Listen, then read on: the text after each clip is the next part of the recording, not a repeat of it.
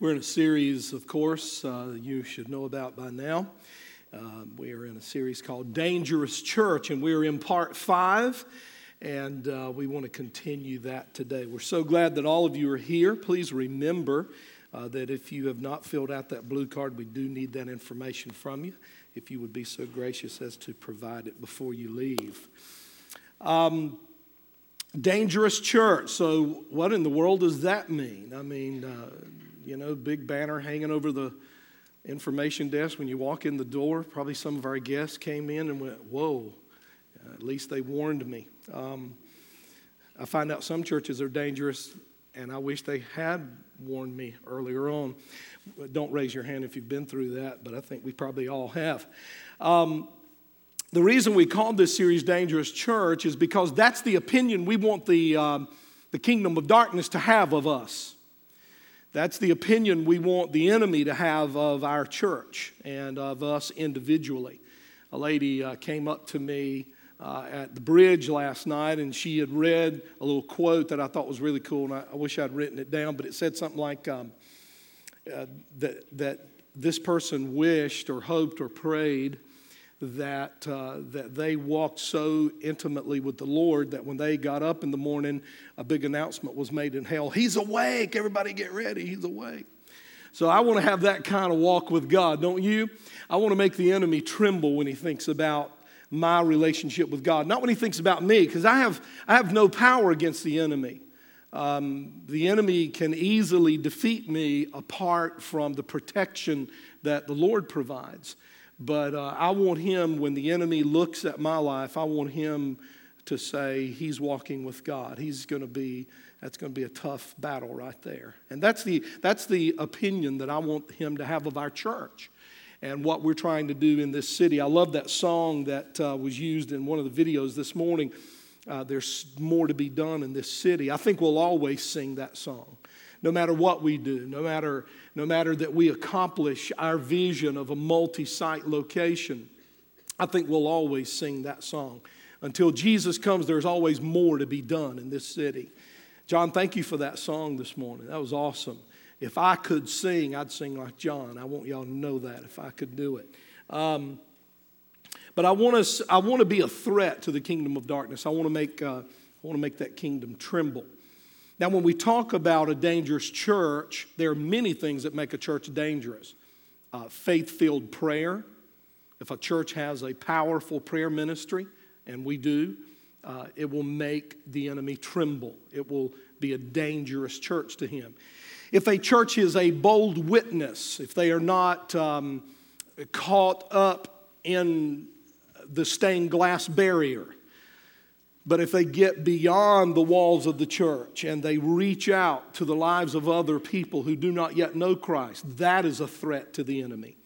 Consistent joy, overflowing, bubbly joy um, is a threat. Willing service, when you volunteer to serve, and you don't care if anybody notices or if your name gets in the worship program, I mean, it may or it may not.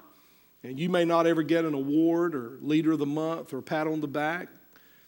But when you're willing to serve and you don't care about that, you don't care about recognition, uh, that, that, when, when you do that, see, see, we think when we're praying and fasting and, and reading our Bible and witnessing, we think those things um, make us a dangerous church, and they do, but we forget about things like you just don't know how you shake up the kingdom of darkness when you serve with a smile that just rips him apart. He hates that.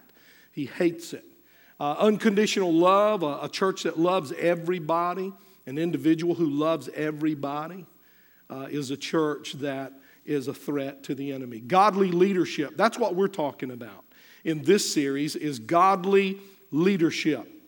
And so, um, if a church has a strong network of leaders, who have sought God and understand what their giftings are and how they can lead and how they fit in the overall scheme of things and in the body of Christ, which is called the local church.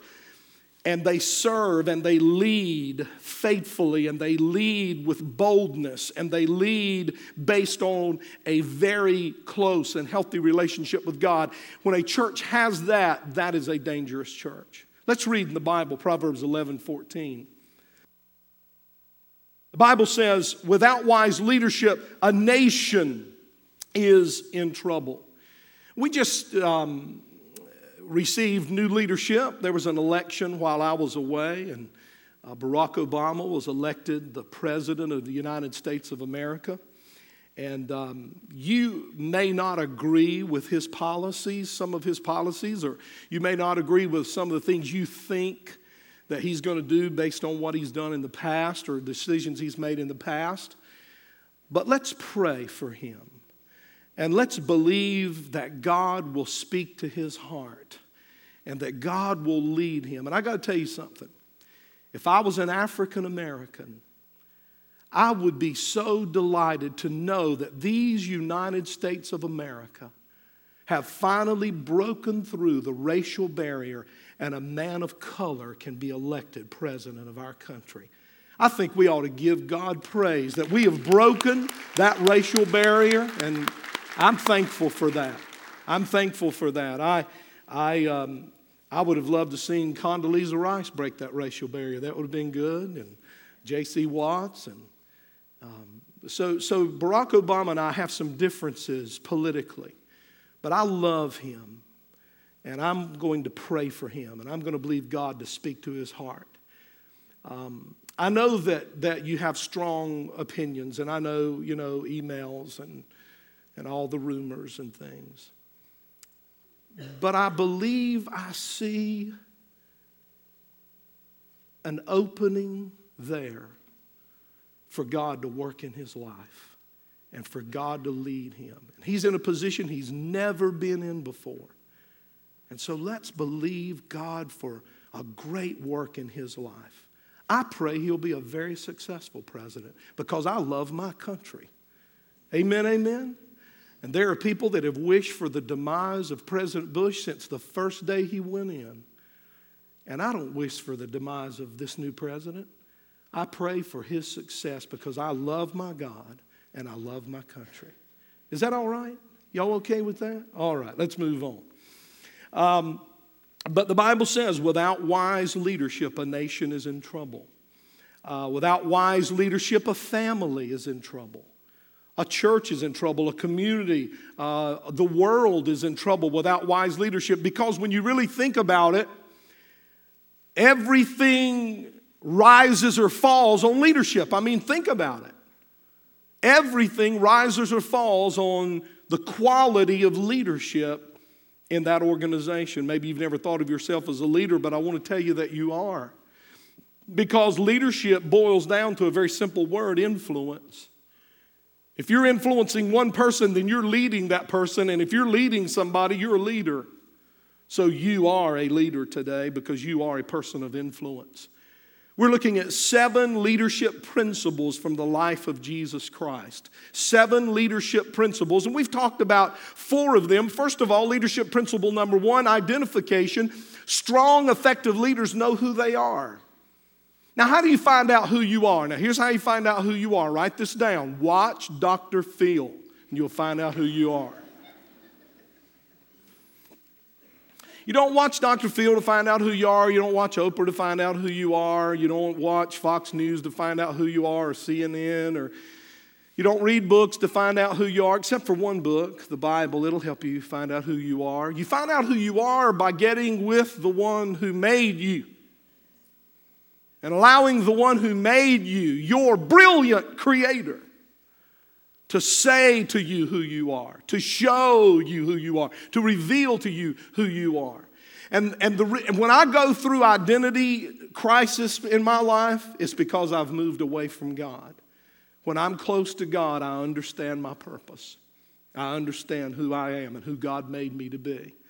And when you understand who you are, you have all kinds of security and not security, when I say that, I don't mean pride or arrogance, but you just know who you are and you know who you're not. You don't try to be somebody you're not, and, and you don't try to not be who God said you should be. So, identity. Number two, This is the one I believe, uh, uh, this was the last one I, I spoke on before I went on vacation clarification. And that is that a good leader knows what his purpose is on this earth. He knows what God wants him to do on this earth. And then, principle number three, I believe Pastor Jared did this one on motivation. We got to know who we're trying to please. If you're a good leader, you got to know who you're pleasing. Leadership principle number four, Pastor Andy did this one collaboration. And that is that if you're going to be a good leader, you better be somebody who knows how to build a team of people who know how to do what you don't know how to do. How many of y'all know Pastor Farrell's good at about two or three things, but I, I have tried to build a team of people who are way better at the stuff that I'm not good at to come on and help me do what I do. A good leader knows that he can't do it all. You ever been in one of those churches, and don't call out any names or anything, but you ever been in one of those churches where the pastor just had to be at every meeting? He had to be at every event. He had to know everything that was going on. Man, when I walked in this morning, I didn't even know the way they opened up the service. Didn't you love that with the Word of God and just, just a little different? And you, we want to do it like that. I didn't know that was going to happen. These guys do a great job planning our services. And um, I just, I, I, want people who have the, uh, the creative gifts, I want them to be able to flow in those gifts. If I try to have my hand on all of that or have input into all that, I'm not going to help it, I'm going to hurt it. I'm going to hurt it. So we got to be able to trust our team. You got to have a team if you're leading, but you got to be able to trust them and not think you have to do it all yourself. And the people said, Today's message is uh, principle number five concentration. Now, in your sermon notes, I believe that word is spelled wrong. And I also want to tell you that it is not my fault. I want to be very clear about that. Uh, I have secretaries, uh, one of them might be here, and uh, they really, really blew it on this one. So, uh, certainly not me. Uh, so, make that clear. Um, so, C O N C E N T R A T I O N, concentration. And uh, it means, this means that I must know what's really important. If I am going to be an effective leader, I got to know what's priority. What is the priority? How many of you are familiar with a uh, life coach, uh, motivational speaker, Anthony Robbins? You ever heard of him? Ever heard of Anthony Robbins? Evidently not. Here's what he said. he said, uh, and I love this statement, he said, Most people have no idea of the great capacity we can immediately command when we focus all of our resources on mastering a single area of our lives. I want you to hear this again. Most people have no idea of the great capacity we can immediately command when we focus all our resources on mastering a single area of our lives. He's talking about focus. I got to tell you, um, our problem um, my problem, I'm working on this too, is that we've got this much peanut butter and we're trying to spread it on a piece of bread about the size of this tabletop right here. And I don't know about you all, but I, when I'm going to have some peanut butter, I want it on all parts of the bread. And I want it about that thick. And if you're not going to bring it like that, just keep your peanut butter. Because you're just going to give me enough to make me mad. Amen. Is there anybody else here like me about 10 o'clock at night? Can you hear peanut butter calling you from the pantry? I'm not kidding you. I don't know why Millie doesn't hear it. Sometimes it gets real loud, Farrell. And then sometimes it gets like real reverent, Pastor Farrell. I love peanut butter. But our lives, because we try to be, we try to be so many things to so many people. We try to fill so many roles, and we have, we're going in, and, and listen, I'm telling you, I'm preaching to me here today. Um, a business consultant, Nido Qubein, said, Nothing can add more power to your life than concentrating all your energies on a limited set of targets. Let me say that again. Nothing can add more power to your life than concentrating all your energies on a limited set of targets. Look what Paul said. Paul said in Philippians 3 and 13, This one thing I do. This one thing I do. And then he talks about forgetting some stuff and focusing on the one thing. And that's what this message is about today. And guys, I know I say this a lot when I'm preaching, and I'm probably going to say it a whole lot today because I'm telling you, this is an area of my life I am really opening up to God and letting Him work on me in this area. But to be an effective leader, to be an effective influencer, we've got to be able to discern and decide a limited set of targets that we're going to focus on. And stop trying to do things God never intended us to do. Now, I want you to notice I use the word discern there. So, to know what I'm talking about knowing today, to know what is most important for your life, you have to get that from Him. You have to get it from Him. There's no other place to get it. Notice the word discern. The word discern is a, is a spiritual word, it's not a natural word. In order for you to know this, this important one thing for your life, you've got to be on your face before the, the only one who knows and his name is Jesus. And you get before him and you pray and, and you say, God, I know there are many things I could do. I know that. But God, what is the primary thing you have for my life? What is the one thing that you want me to do? The ability to discern and decide what is most important for your life comes from a life of prayer as a leader. Because life is filled with thousands of distractions that come at us every day. And these distractions interrupt us and prevent us from focusing on what God has declared is important. So many other voices are declaring things that are important we have got to somehow, through prayer and through just getting alone with Him, turn all those other voices off and allow Him to speak to us so we don't hear all these other things coming into our hearts and mind. Is anybody battle with this thing of distraction more than I mean, am I the only one? Anybody else out there? Do y'all anybody get up in the morning and you pretty much got your day planned and your phone starts ringing? Do you remember what I told y'all right before I left? God has a plan for your life, but so does everybody else. Y'all haven't forgot that, have you? And so we're distracted by, by all kinds of cell phones. And, uh, you know, probably this is the only time I wish one would kind of go off right now in service to just show you what I'm talking about. Cell phones, and I see people checking theirs right now. That's really a good thing to do. Cell phones going off, land phones, beepers, and, and email alarms. And I've got this program on my computer that goes, um, I'm just sitting there. I'll be in a coffee shop or I'll be. Have y'all seen my new office? You have got. y'all got to go see my office. They did a makeover of my office while I'm gone, while I was going on vacation. Uh, unbelievable. And, and, it looks like a coffee shop. My office looks like a coffee shop now. And here I have figured out, after me and my wife talked, that if they made it look like a coffee shop, I would come to work more. so I think that's going to work. I think it's going to work.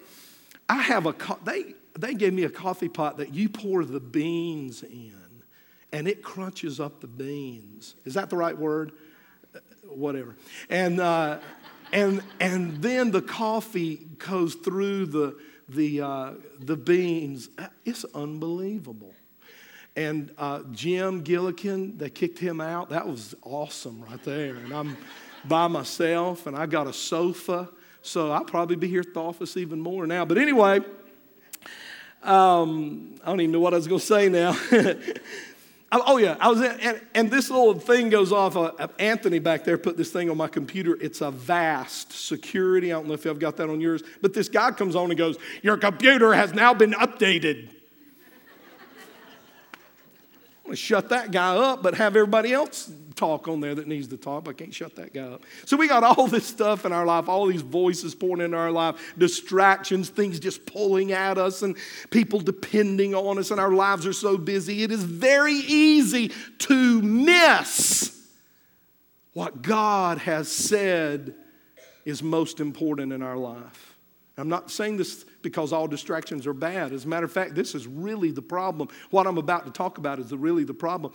Most of us aren't distracted by, by temptations to do sinful things. Here's what the enemy has done he has distracted us from the best and gotten us to settle for the good. And I know I've talked about that before and mentioned that before, but I want to just reiterate that because that's your battle.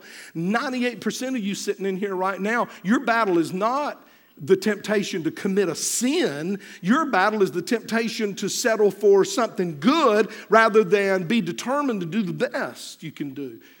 Here's our problem our problem, not yours, ours. We have a hard time saying no. We have a hard time saying no because we, we don't want to hurt people and, and we don't want to, to cause conflict. And so we end up saying yes to things we should have said no to, and all of a sudden our life is so filled with good things, we're not doing the best things. And that's the plan of the enemy. If he can't get you to sin, which is his ultimate goal, because if he can get you to sin, then not only is he against you, but then you have a division between you and God, and you're kind of out there on a, alone on an island. And that's what the enemy's trying to do to you. That's what he's trying to do when he tempts you to sin. He wants to get a division between you and God because then that really opens the door for him to do more in your life. Y'all with me? So, if he can't get you to actually commit a sin, then what he wants to do is get you to focus on secondary things in your life rather than primary, most important. Stuff that God has said is most important. He wants you to put your eyes on the secondary things and just settle for that. Here's the point remember what we're talking about leadership. You will never be the leader God wants you to be if you are focused on secondary things that may be good, but they're not best. You say, You got to give me examples. I can't give you examples. That's your deal. That's your deal with you and God. What may be primary for me may be secondary for you. And what may be secondary for you may be a primary thing for me. Now, of course, all of us need to have primary in our life stuff like prayer, of course, and, and the Word of God, and those kind of things that make us strong and healthy and, and uh, serving and volunteering and and um, you know just a lot of things all of us need to make primaries but then there are specific things about each one of us that god has called us to do individually that he hasn't really called any other person to do the way we can do it and the way he has in mind for us to do it so that's why we can't settle for secondary things. That's why we've got to say, no, no, no, secondary things are good, but I've got to, I've got to find out I got to find out that primary thing. I mean, I want God on that last day to look at me and go, Well done, well done. I don't, want I don't want Jesus to look at me on that last day and go, You made it the way you passed algebra. you know? Well done from him. So, Jesus is our model. Let's talk about that very quickly. Uh, when Jesus walked on the face of the earth, he was the master of concentration. He was the master of focus. Remember what we're talking about here this morning distractions, things that distract us from the primary thing. He focused his life like a laser. He refused to be distracted. Jesus set his face like a flint and moved forward. Do you remember how they tried to pull him oh, you can't go there, and, and uh, we got to go here, and you're supposed to be here at a certain time, and you can't stop and pray for that person because we've got an appointment with some uh, very important people. And Jesus would always look at them like, you poor doofus. I mean, but he never said that. But he, you know, Jesus would just look at them like, just chill out, guys. I know what I'm supposed to be doing but they were always, remember that little booklet I told you about? I hope you've bought it, The Tyranny of the Urgent. It's very urgent that you buy that.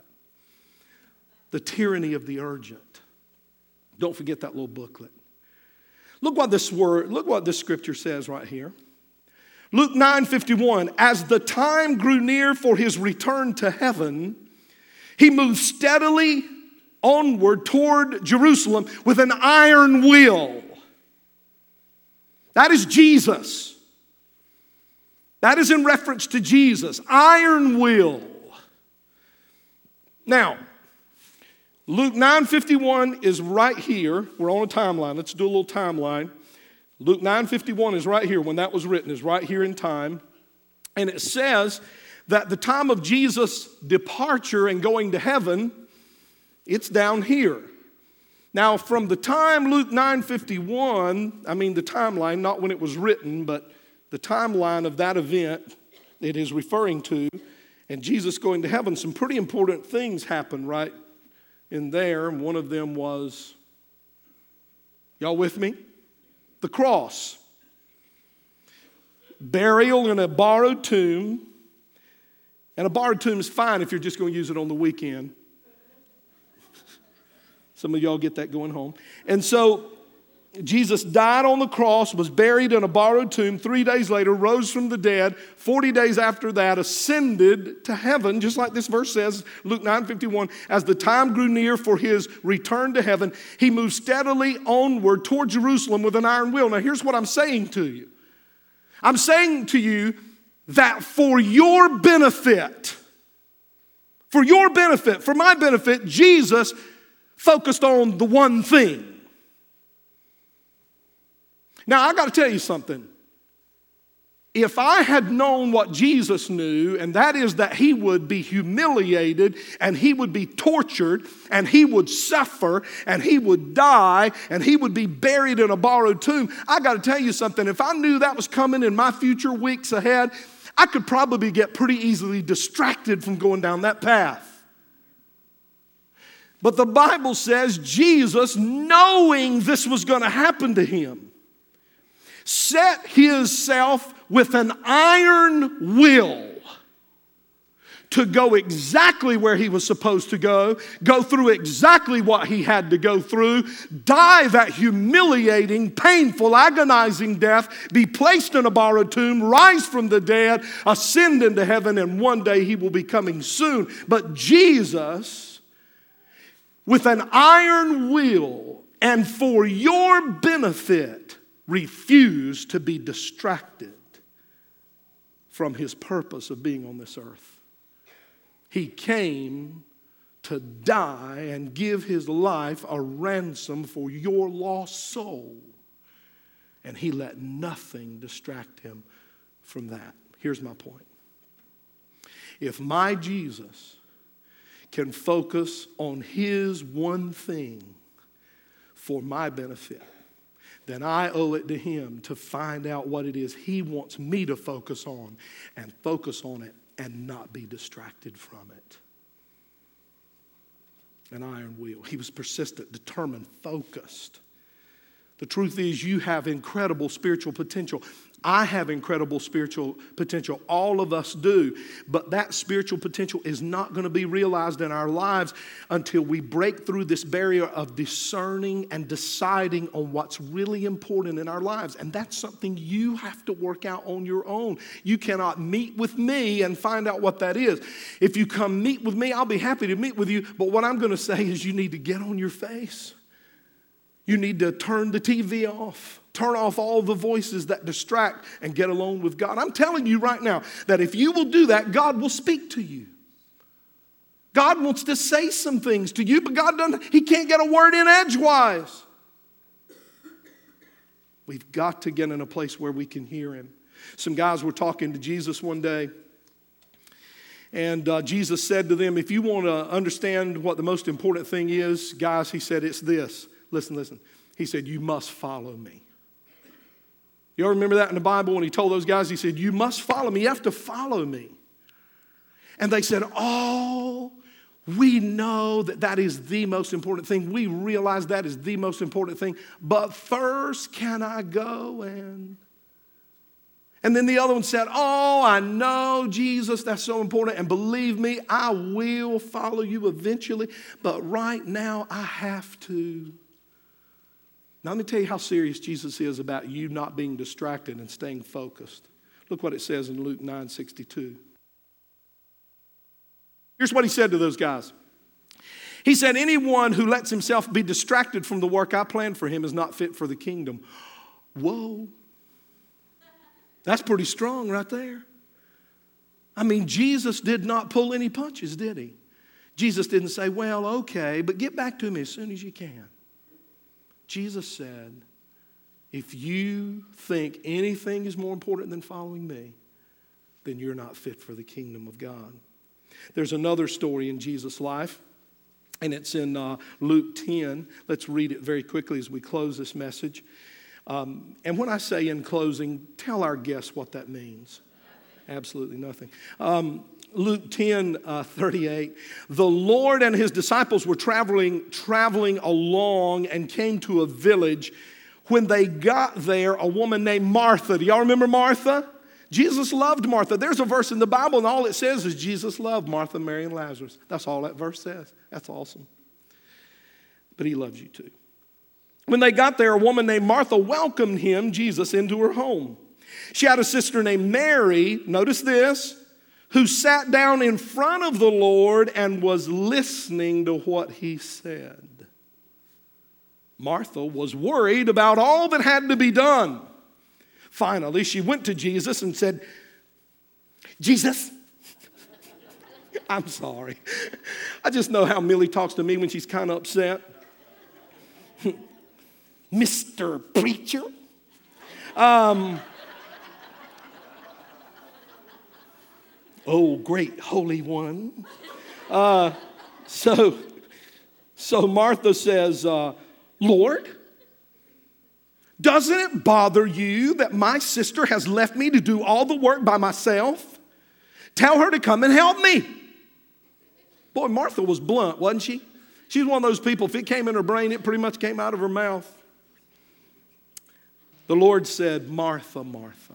And when you, when you study how Jesus reacted to Martha, he did not say, Martha, Martha. He said it tenderly. Because, see, Jesus knows our struggle. Y'all with me? And we can be hard on Martha if we want to this morning, but we've all been Martha.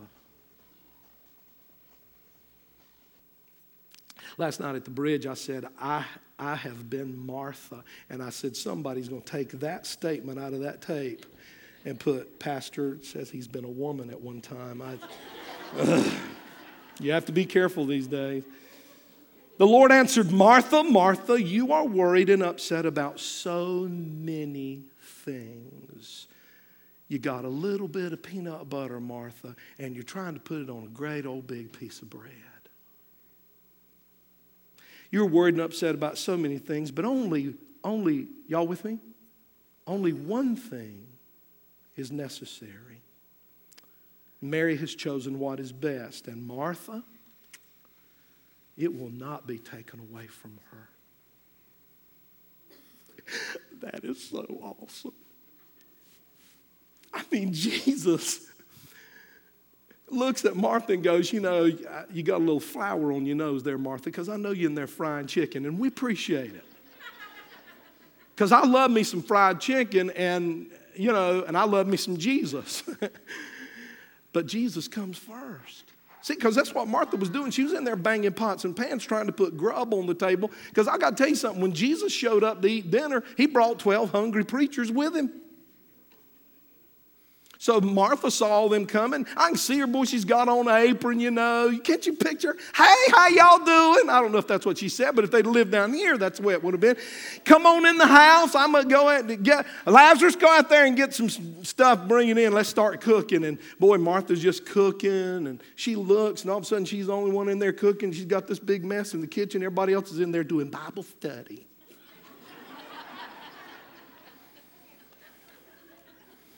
So Martha's like, We got to eat some groceries here. I appreciate you Bible study, but we got to have some food here. You know, it's been hard for me not to be on Martha's side on this deal, I got to tell you.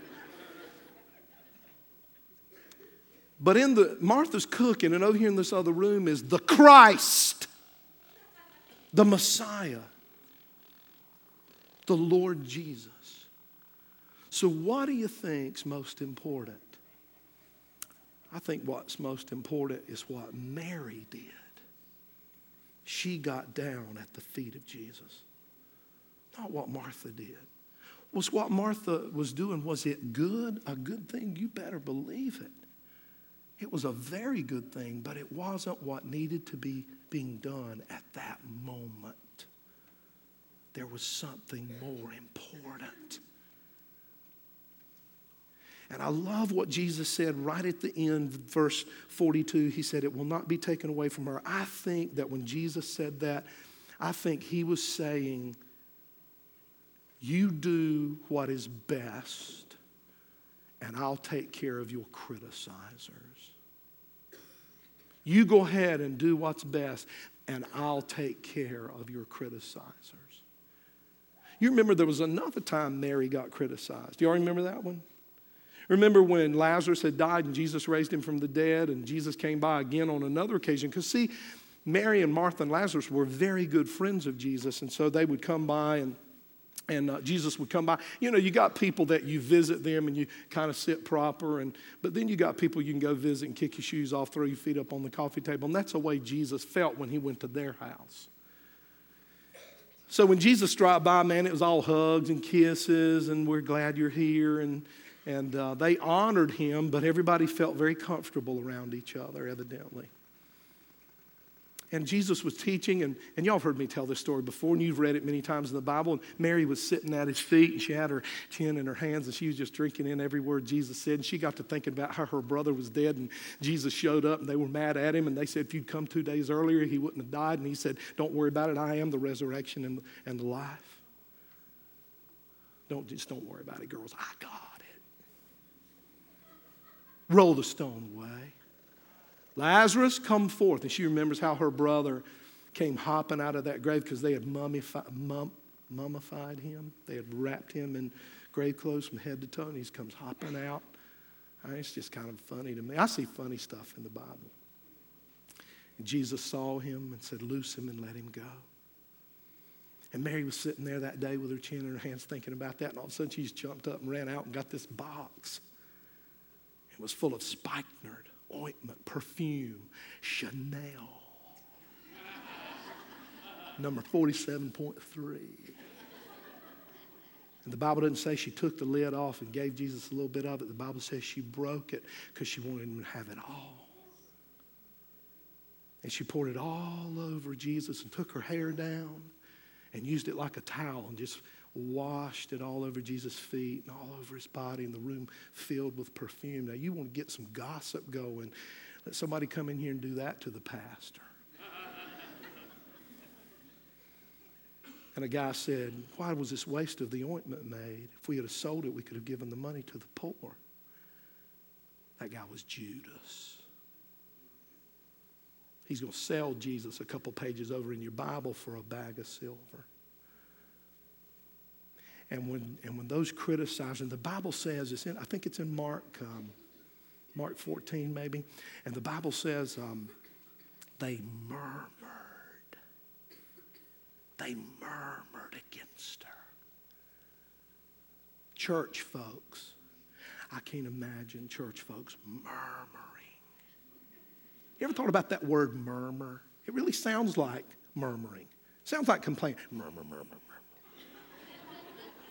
murmur, murmur, murmur, murmur, murmur, murmur. I'm sure that looks good on the big screen right there. But I've always thought that word murmur sounds like the noise you make when you're griping. So today, if I don't like lunch, I'm just go murmur, murmur, murmur. Billy will point at Bojangles. Go down there. Um, so they're murmuring against her. And Jesus goes, uh, Hey, Judas, you're going to always have the poor with you.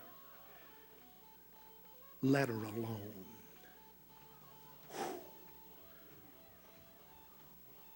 Man, Jesus saying, let her alone. I think I would have let her alone. Let her alone. She has wrought a good work on me. Isn't that awesome? And then he said, She's done what she could. And what he meant was she did all she could. Here's how Mary looked at it. When she thought about how good Jesus had been to her, she thought if I had a 50 gallon barrel full of this stuff, I'd pour every bit of it on Jesus because he's worthy. So when people worship a little bit more openly than you do and you don't get it, and maybe you're a little bit uncomfortable with how they worship, or maybe they lift their hands a little bit too much, or they get to moving around a little bit too much, maybe you don't know what God's done for them. Amen. So when you see somebody doing something like that, why don't you just look over there and go, man, God must have just really done something awesome for them this week. Instead of going. Amen. That's good preaching. Make a tape of this. I want to hear it. Podcast. Yeah, it's free. Listen. Distractions. Here, here's our, I'm not telling you guys, you're not, most of y'all sitting here, you're not distracted by, by sin, really. You've made up your mind, you're not going there. Most of us sitting here today are distracted by the good instead of the best. Have courage. Have courage because it's going to take it. You're going to make somebody mad when you say, no, can't do that. You're going to make somebody, uh, upset somebody. But you got to be able to do it because you need to be a wife and a husband and a mom and a child to your parents. There's a lot of things that you can't be distracted from. Father, thank you for this day. Thank you for your word. And we just pray that um, your awesome, eternal, infallible, inerrant word would just sink deep into our hearts, that we would not just agree with it, but we would practice it in Jesus' name. And everybody said, God bless you.